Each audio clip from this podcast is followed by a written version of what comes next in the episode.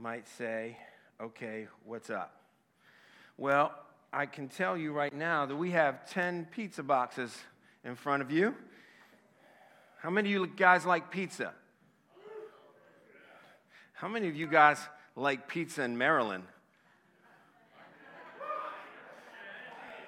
Come on, y'all. You don't even know real pizza. Come on. I'm sorry.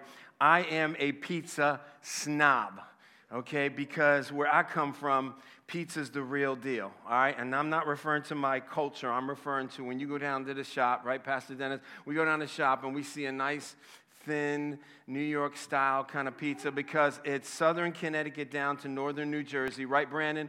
That you can just kind of fold it up and the drippings and it's just the cheese and the sauce just kind of marries each other and partners together so nicely. And as you take the, oh gosh, I gotta go, guys. I gotta go get some pizza. I mean, that's what you, when you start to think about it and dream about it, I'm willing to go that far. Now, you see that there are 10 boxes here from Pizza Hotline. How many of you guys like Pizza Hotline? Ah, it's okay. Yeah, I mean, it's better than Domino's, right? Okay, all right.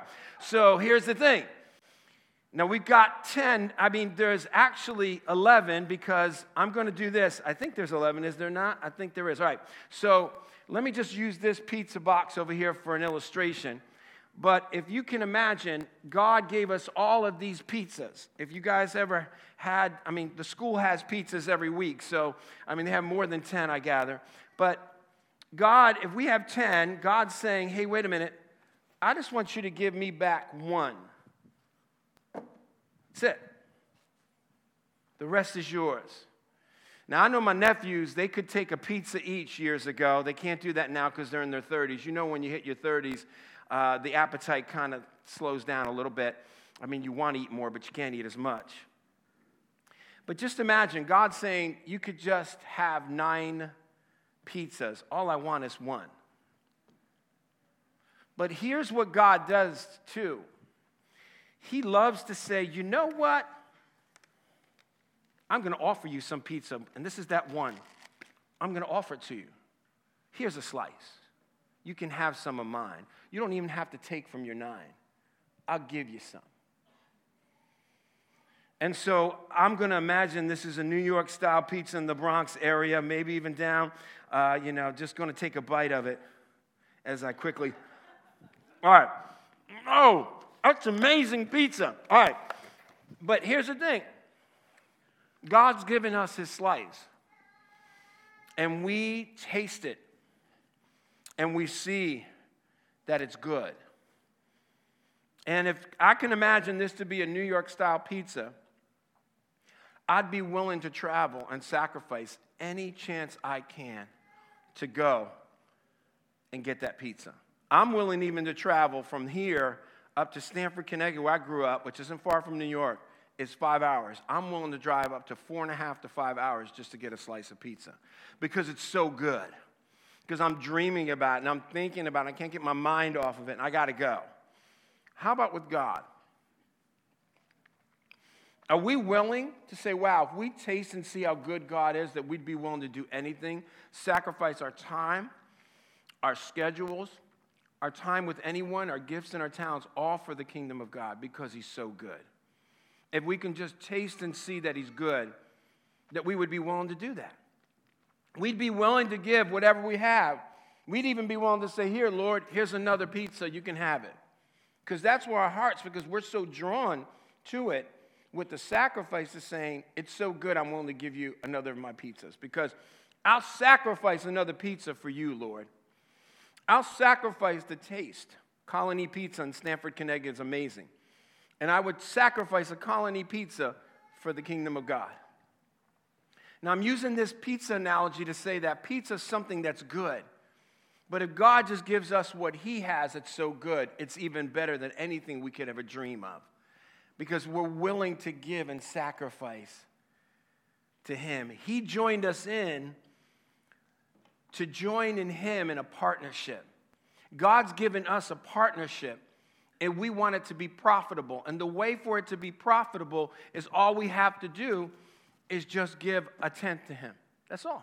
That's all He's asking to start. And when we give a tenth to Him, It's a partnership. And we can even give more because he's worthy. So we'd have to give something up here in order to give him more. You follow what I'm saying? Meaning, you don't just give him more and saying, I keep spending the way I do, but you're willing to sacrifice in order to give because he's so good. We're willing to do whatever we can to give unto the Lord. See, that's what it takes. It's a partnership. It's, it's a profitable one. It's one that's, that's taken together. And we're going to look quickly at Paul and talk, talk about in, in the book of Philippians. Very quickly, we're going to look through the entire book, take like a schematic, just rundown, and just look at it. But we're going to talk more in chapter four. So just work with me here as we look at a profitable partnership, not only between Paul and the Philippians, but we have to look a little deeper where truly is the partnership, and it begins with God. It begins with the three, the Trinity that comes down into the relationship that Paul had with God. And then, as Paul had with God, he had it with Epaphroditus. And as he had it with Epaphroditus, he then had it with the Philippians. And each one, each group of people within this narrative will tell you that they had fellowship, not with only Paul, not with only Epaphroditus, not with only, but with, ultimately with God. That's where the partnership starts. And you and I, as believers, we partner with God because it's not about giving of the money. It's not that. It's about giving our time and our talents because they're all His anyway. And so we're willing to dedicate and, and sacrifice our time and our effort for the kingdom. So we have to realize that that partnership is important. We have to gather in our hearts and understand that. You know, there were some partnerships that um, we, we would ultimately understand and recognize. Um, you know, I, I want to share just one particular partnership uh, that you'll see in football when uh, Eric mentioned about football. Everybody loves football, it's the time of the season. And partnerships, usually when you see profitable partnerships on football teams, you see a coach and a quarterback connecting. And it hurts me to share this, but I looked up the top 10 coach and quarterback tandems, they call it. Number one, of course, is Bill Belichick and Tom Brady. 18 years together, the regular season, their percentage of winning was 700, it was 0.781, almost 800% in win, winning percentage. A postseason record of 25 and 9, 7.735. Div, division championships 15, conference championships 7, Super Bowl league championships 5. An amazing partnership. Whether you like them or not, because I can care less for both of them, and as far as football, they were profitable as a partnership. They were able to work together, to understand one another, be able to see, and they worked together in relationship. They had a partnership. They understood the ups and the downs. Although they didn't have many downs, they were always up. They had that partnership. Another one that you can think of back in the day is Vince Lombardi and Bart Starr. Vince Lombardi and Bart Starr, nine years together. Regular season, 0.770. Postseason, 9 and 1, 900, 0.900. Now, they had conference champions back then, six of them, and they won a Super Bowl. They were in the first Super Bowl and they won. And again, it's that whole idea that there's a connection. And then lastly, Chuck Noll, and Terry Bradshaw, 14 years together, a winning record of almost 0.700 postseason 14 and 5, champ, conference championships 4, division championships 8, Super Bowl championships 4. And again, it just it goes on and on and on because what you see is that you see this partnership that's working together. How about us? What's profitable? As we see Paul, partnerships are always with the relationships.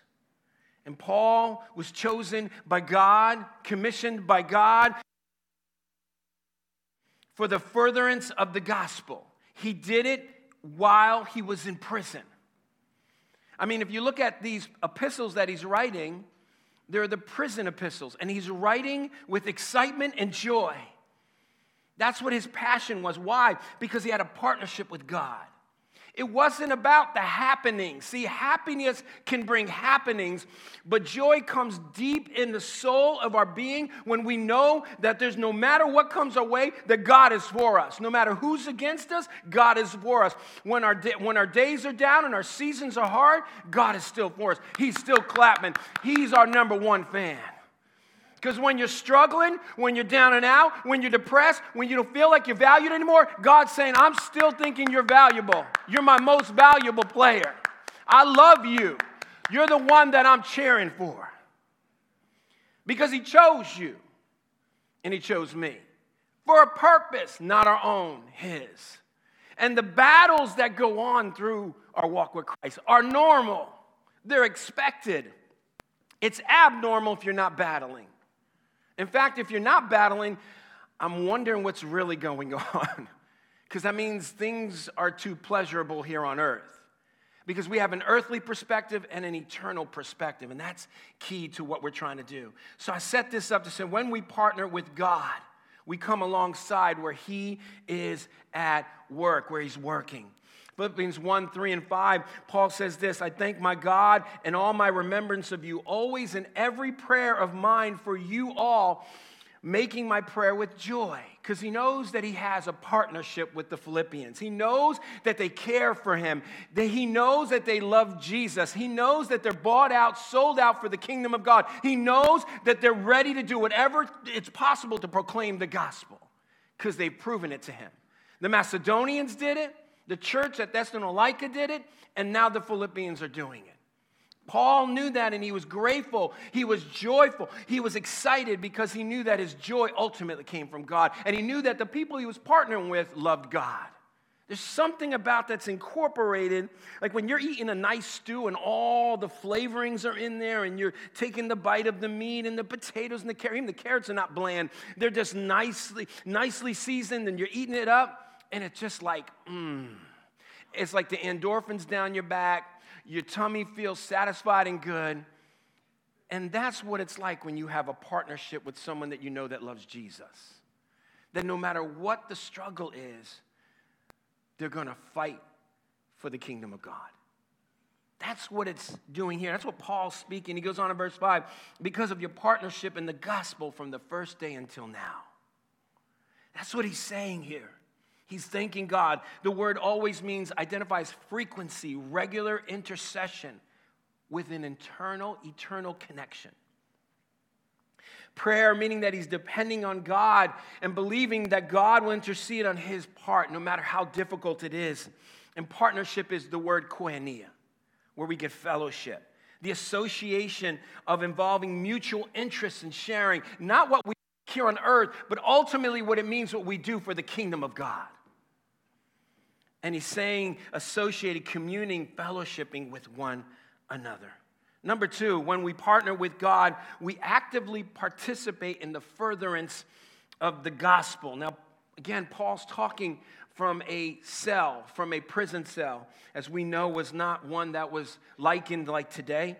And here he is in Philippians chapter 1, verse 7. He says, It is right for me to feel this way about you all because I hold you in my heart, for you are all partakers with me of grace, both in my imprisonment and in the defense and confirmation of the gospel. Why? Because the false teachers were accusing him that he was in jail because of his sin. But just like Jesus, he was innocent. He was proclaiming the gospel, and he was thrown into jail for it. When was the last time you and I were thrown into jail for the sake of the gospel? When was the last time we were arrested for proclaiming the gospel? When was the last time a loved one was arrested for the sake of the gospel? When was the last time someone died for the sake of the gospel? Third world countries are going through that right now. Paul was imprisoned, apostles are being killed, all for the sake of the gospel. And they were partnered together for a purpose. But he was confirmed in his heart, he had an affection Partakers meaning fellow workers, and defense means apologetics. So they're apologetically leading and defending for the sake of the gospel. I love what he says in verse 12 through 14, verses 12 through 14. He says, I want you to know, brothers, that what has happened to me has really served to advance the gospel. Wait a minute. I'm in prison and it's advancing the gospel. Isn't that like, don't we think the opposite now?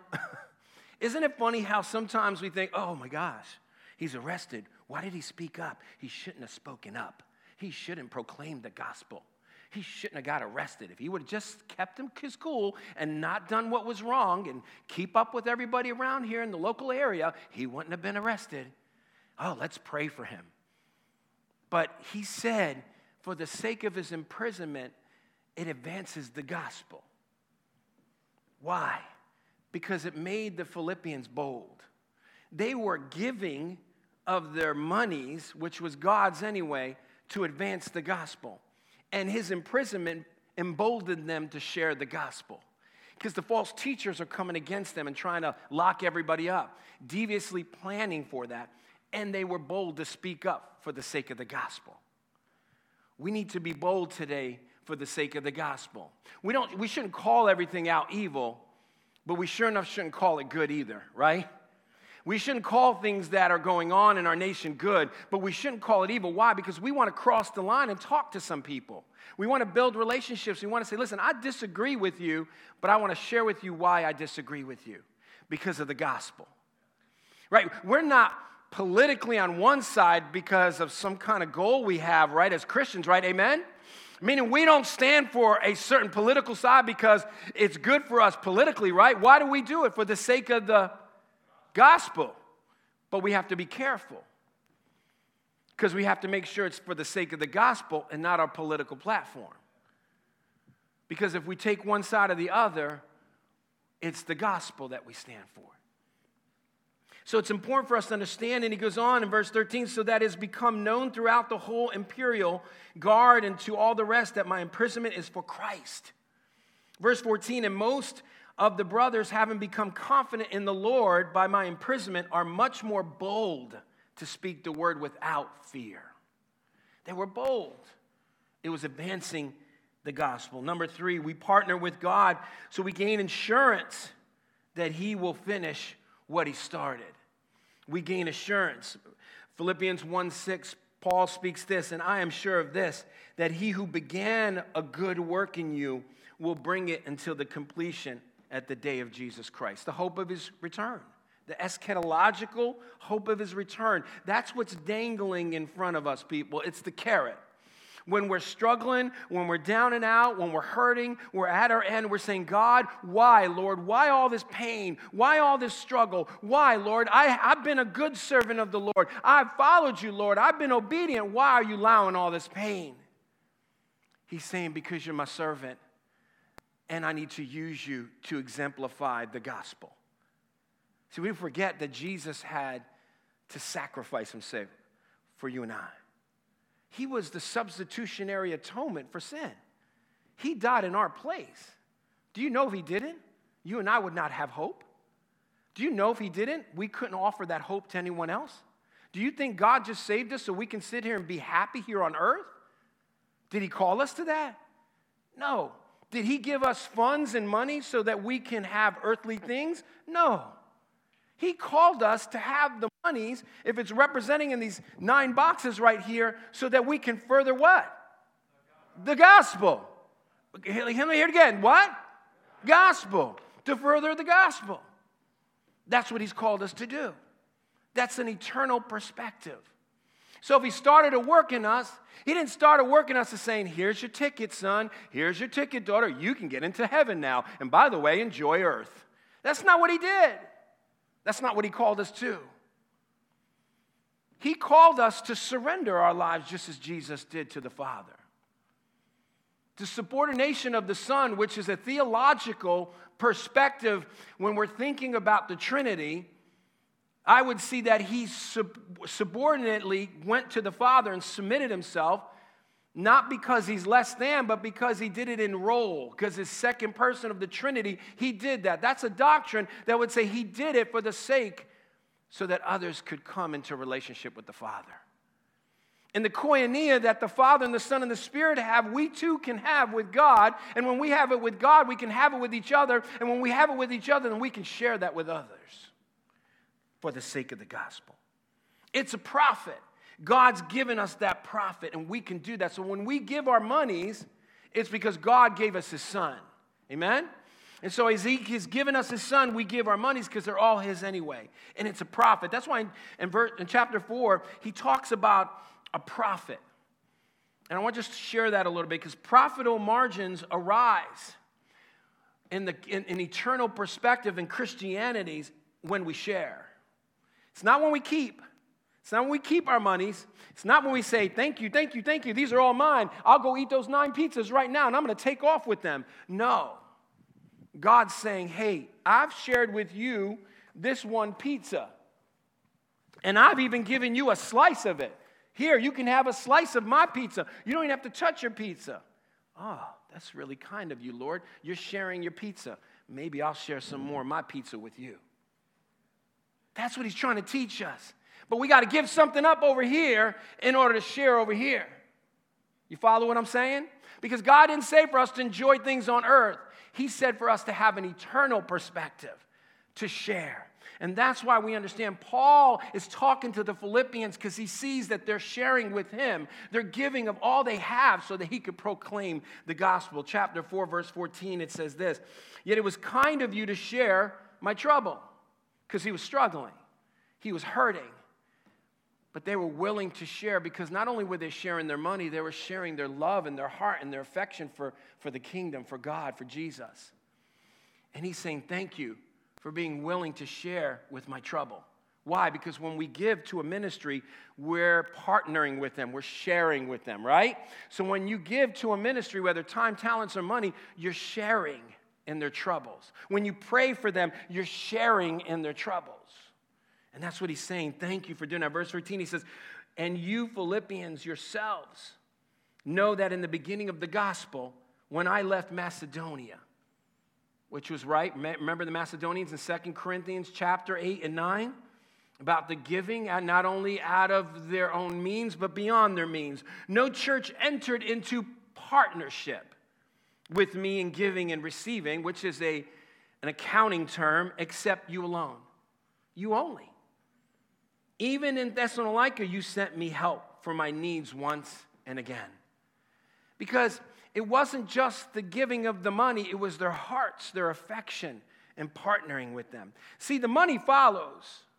You know, you say, okay, well, the giving and the money, the giving and the money isn't, is just a reflection of the heart of the believer. So we don't have to talk about money. When the heart is right, money will follow. You follow what I'm saying? We have to get the heart right for it to be followed. And so God has called us to share because that's where the profit is. That's where God's calling us. He's calling us to share, to invest with someone else, but ultimately to invest in the kingdom of God. In fact, it's really this simple. Must, one must be willing to lose before one can gain. We have to be willing to give up something here and this side over here with the nine boxes in order to gain for eternity's sake. You don't just give and still spend on your earthly possessions. God's calling us to surrender all. You know, that's why Paul said to live as Christ, to die is. All right. But whatever gain he said I had, I count it as loss for the sake of Christ. Indeed, I count everything as loss because of the surpassing worth of knowing Christ Jesus, my Lord. For the sake I have suffered the loss of all things and count them as rubbish, in order that I may gain Christ and be found in him, not having righteousness of my own that comes from the law, but that which comes through faith in Christ, the righteousness from God that depends on faith that I may know him in the power of his resurrection and share in his sufferings, become like him in his death, that it, by any means possible I may obtain the resurrection of the dead. So we share, we lose, but we gain. Jesus lost something, but he gained the greatest thing. He gained fellowship with us. Do you know that? Do you know that his gain was fellowship with us? He lost his life, but he gained fellowship with the Father and the Son, or with the Spirit, and with us. That's fellowship. That's koinonia. He was willing to do that's profit for all the sake. So now you have to say the second thing is we have to sacrifice. We have to be willing to sacrifice. I love when it, it says in, in uh, Philippians 4 17 and 18, I'm going to read it and I will come back to it. It says, Not that I seek the gift, but I seek the fruit that increases to your credit. Because I have received full payment and more I am well supplied, having received from Epaphroditus the gifts you sent a fragrant offering, a sacrifice acceptable and pleasing to God. That's what God has called us to do. He's called us in partnership. But listen to the partnership of a fellow worker, he said, a soldier, a messenger, and a minister. Here's what he said about Epaphroditus, he said, he was almost near death. Paul states, receive him in the Lord with joy, with all joy, and honor such men, for he nearly died for the work of Christ, risking his life to complete that which was lacking in service, your service to me. See, Paul, he was not concerned about his gain because he was confident that the Lord was going to finish what he started. But he gave him great joy when he knew it. It would increase the believers at Philippi on their accounts, their investment for eternity. See, the partnership was ultimately to give to God. Proverbs 11 24, 25 says this One who gives freely yet grows all the richer. Another withholds what he should give and only suffers want. Whoever brings blessing in all will be enriched, and all who waters will himself be watered. See, God is saying if you just give and not hold on to, I will bless you. But we need to give. We need to sacrifice because Jesus was willing to sacrifice. Epaphroditus was willing to sacrifice even his own life. And if he's a believer, he's called to do that. We are too. We have a video here of a couple in our church that in these past 20 years have learned here at, at Grace Church about giving. And as they did, they'll share your, their story with you and then I'll make a few comments afterwards.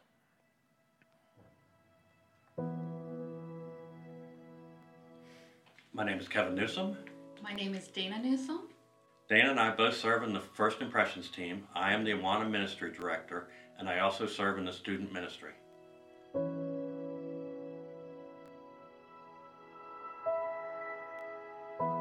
I started coming to Grace in 1993, and I heard about this new word to me, which was called tithing, which Pastor Thornley talked about.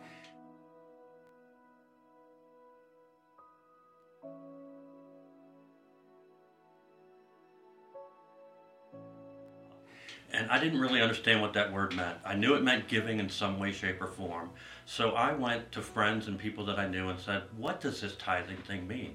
And a lot of people said, Well, it's whatever you feel like giving, or it's giving on maybe your, your net pay. And others said, wow, it's even giving on all that you get from all of your pay. I chose to take the easy way out and give what I felt like giving because that seemed easy to me at the time. That next January, I heard again about what Pastor Thornley said about tithing, and I understood finally that it meant giving 10% of your gross pay.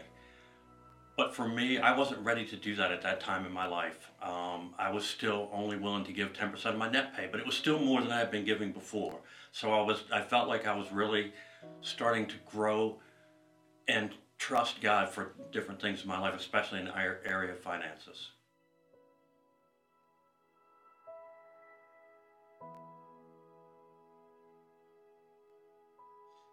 After a few years of hearing Pastor Thornley preach about uh, stewardship, I finally understood that I should really increase my tithe to 10% of my gross, not my net pay.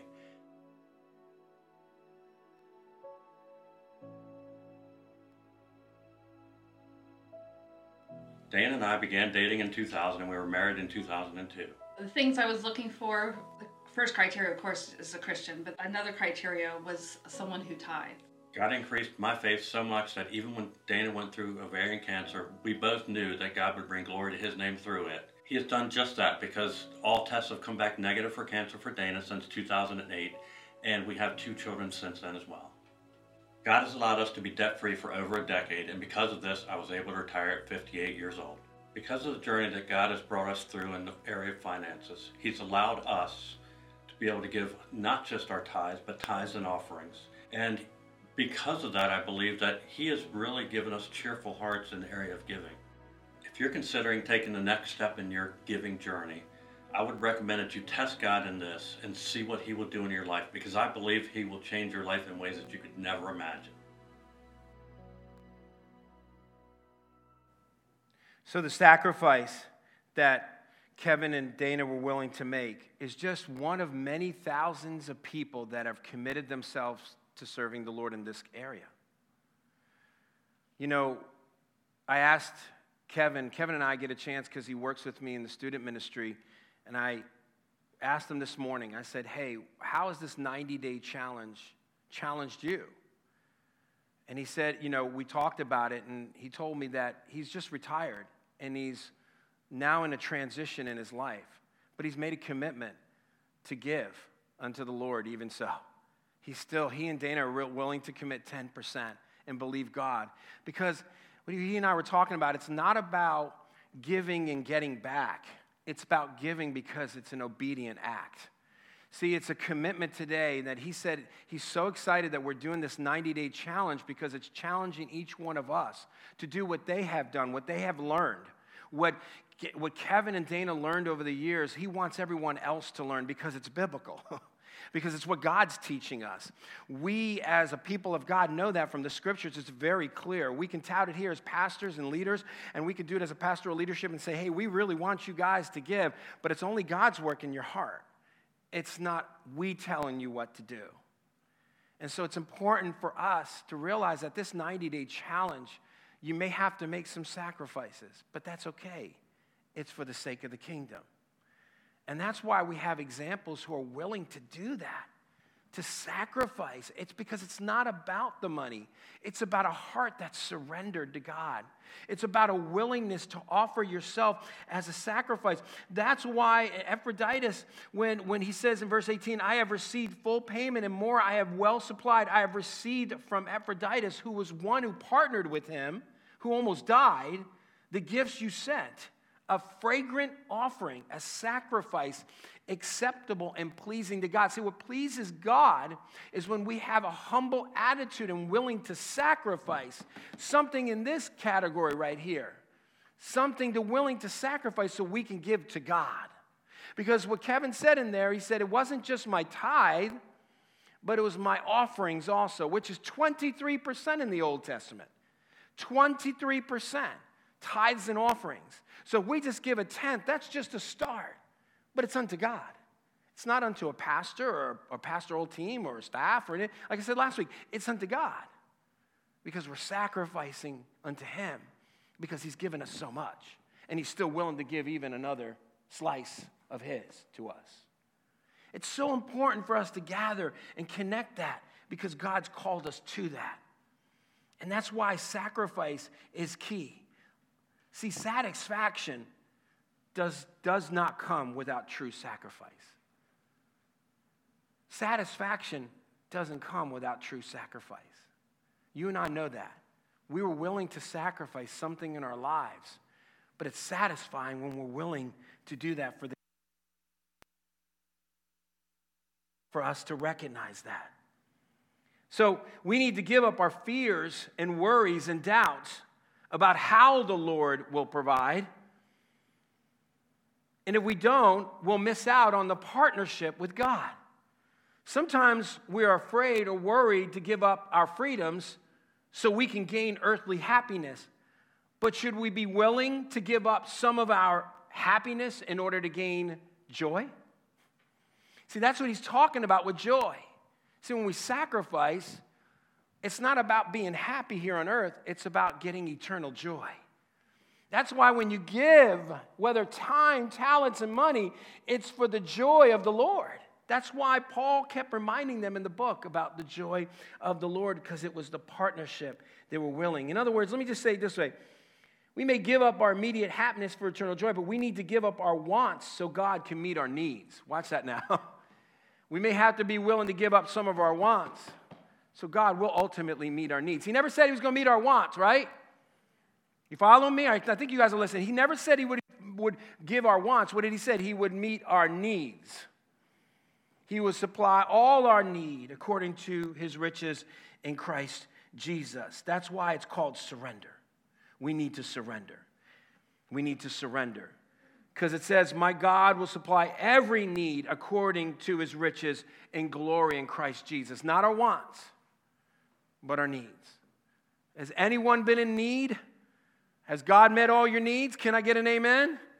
All right. I mean, He's met all our need. And you know it's a need that He's met more than anything else?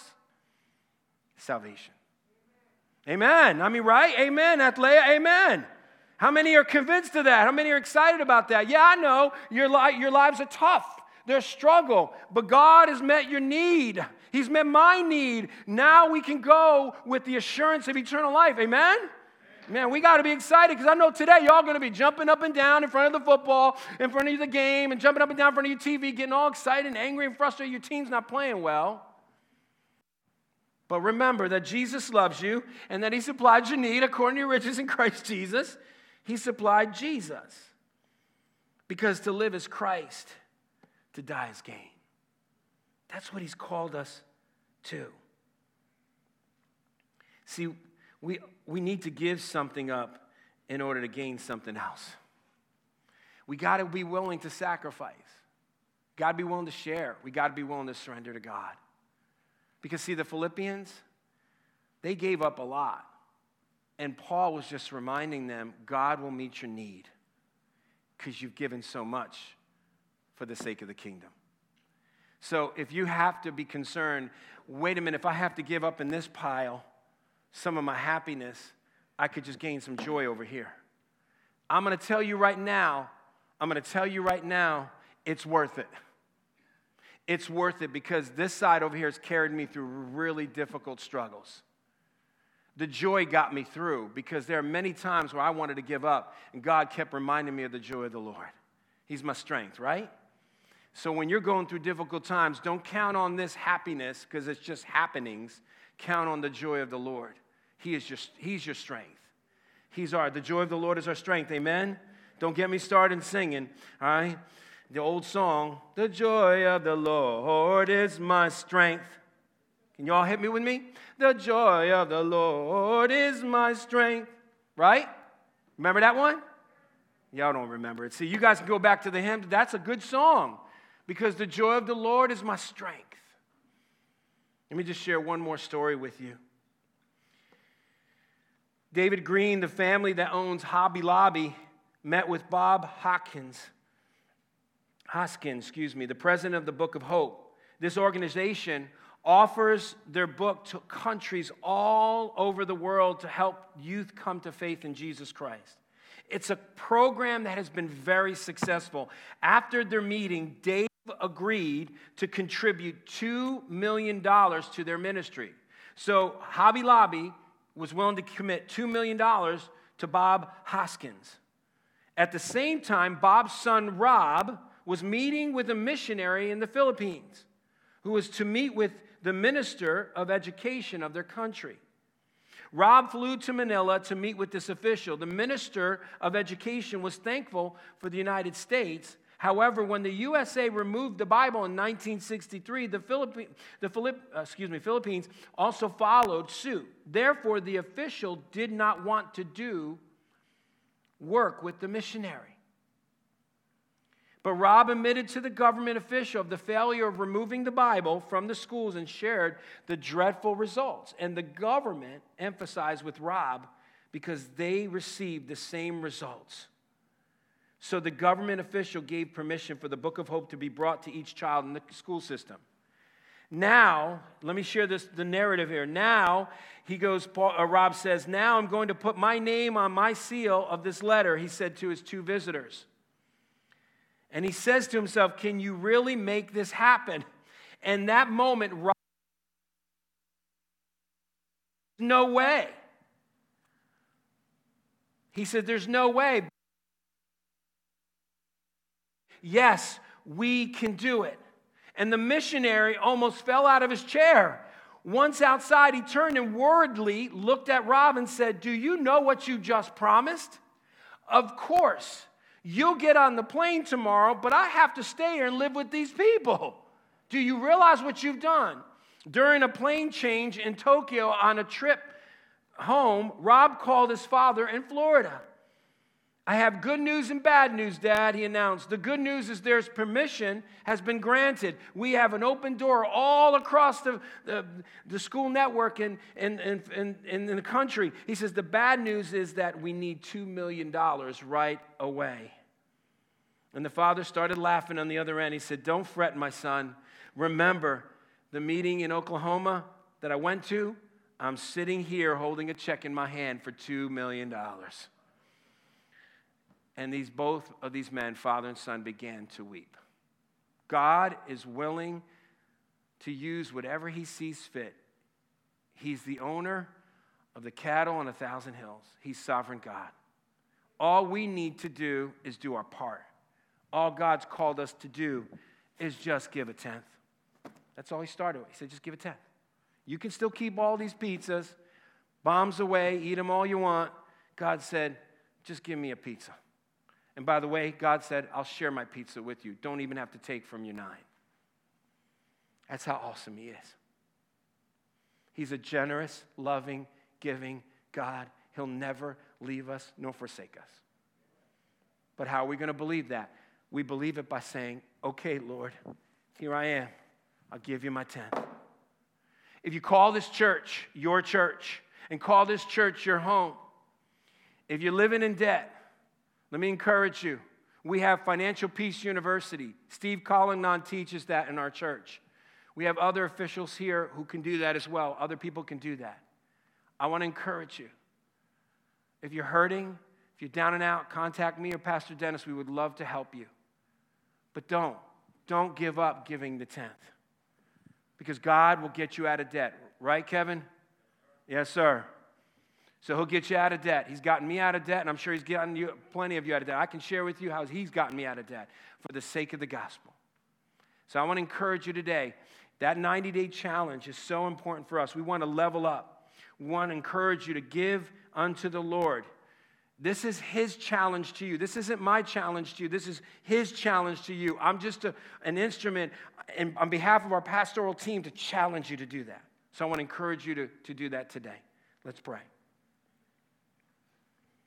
Father, thank you for reminding us how important this is today, how we so desperately need you, how we so desperately need to partner with you. We're better together when we partner with you.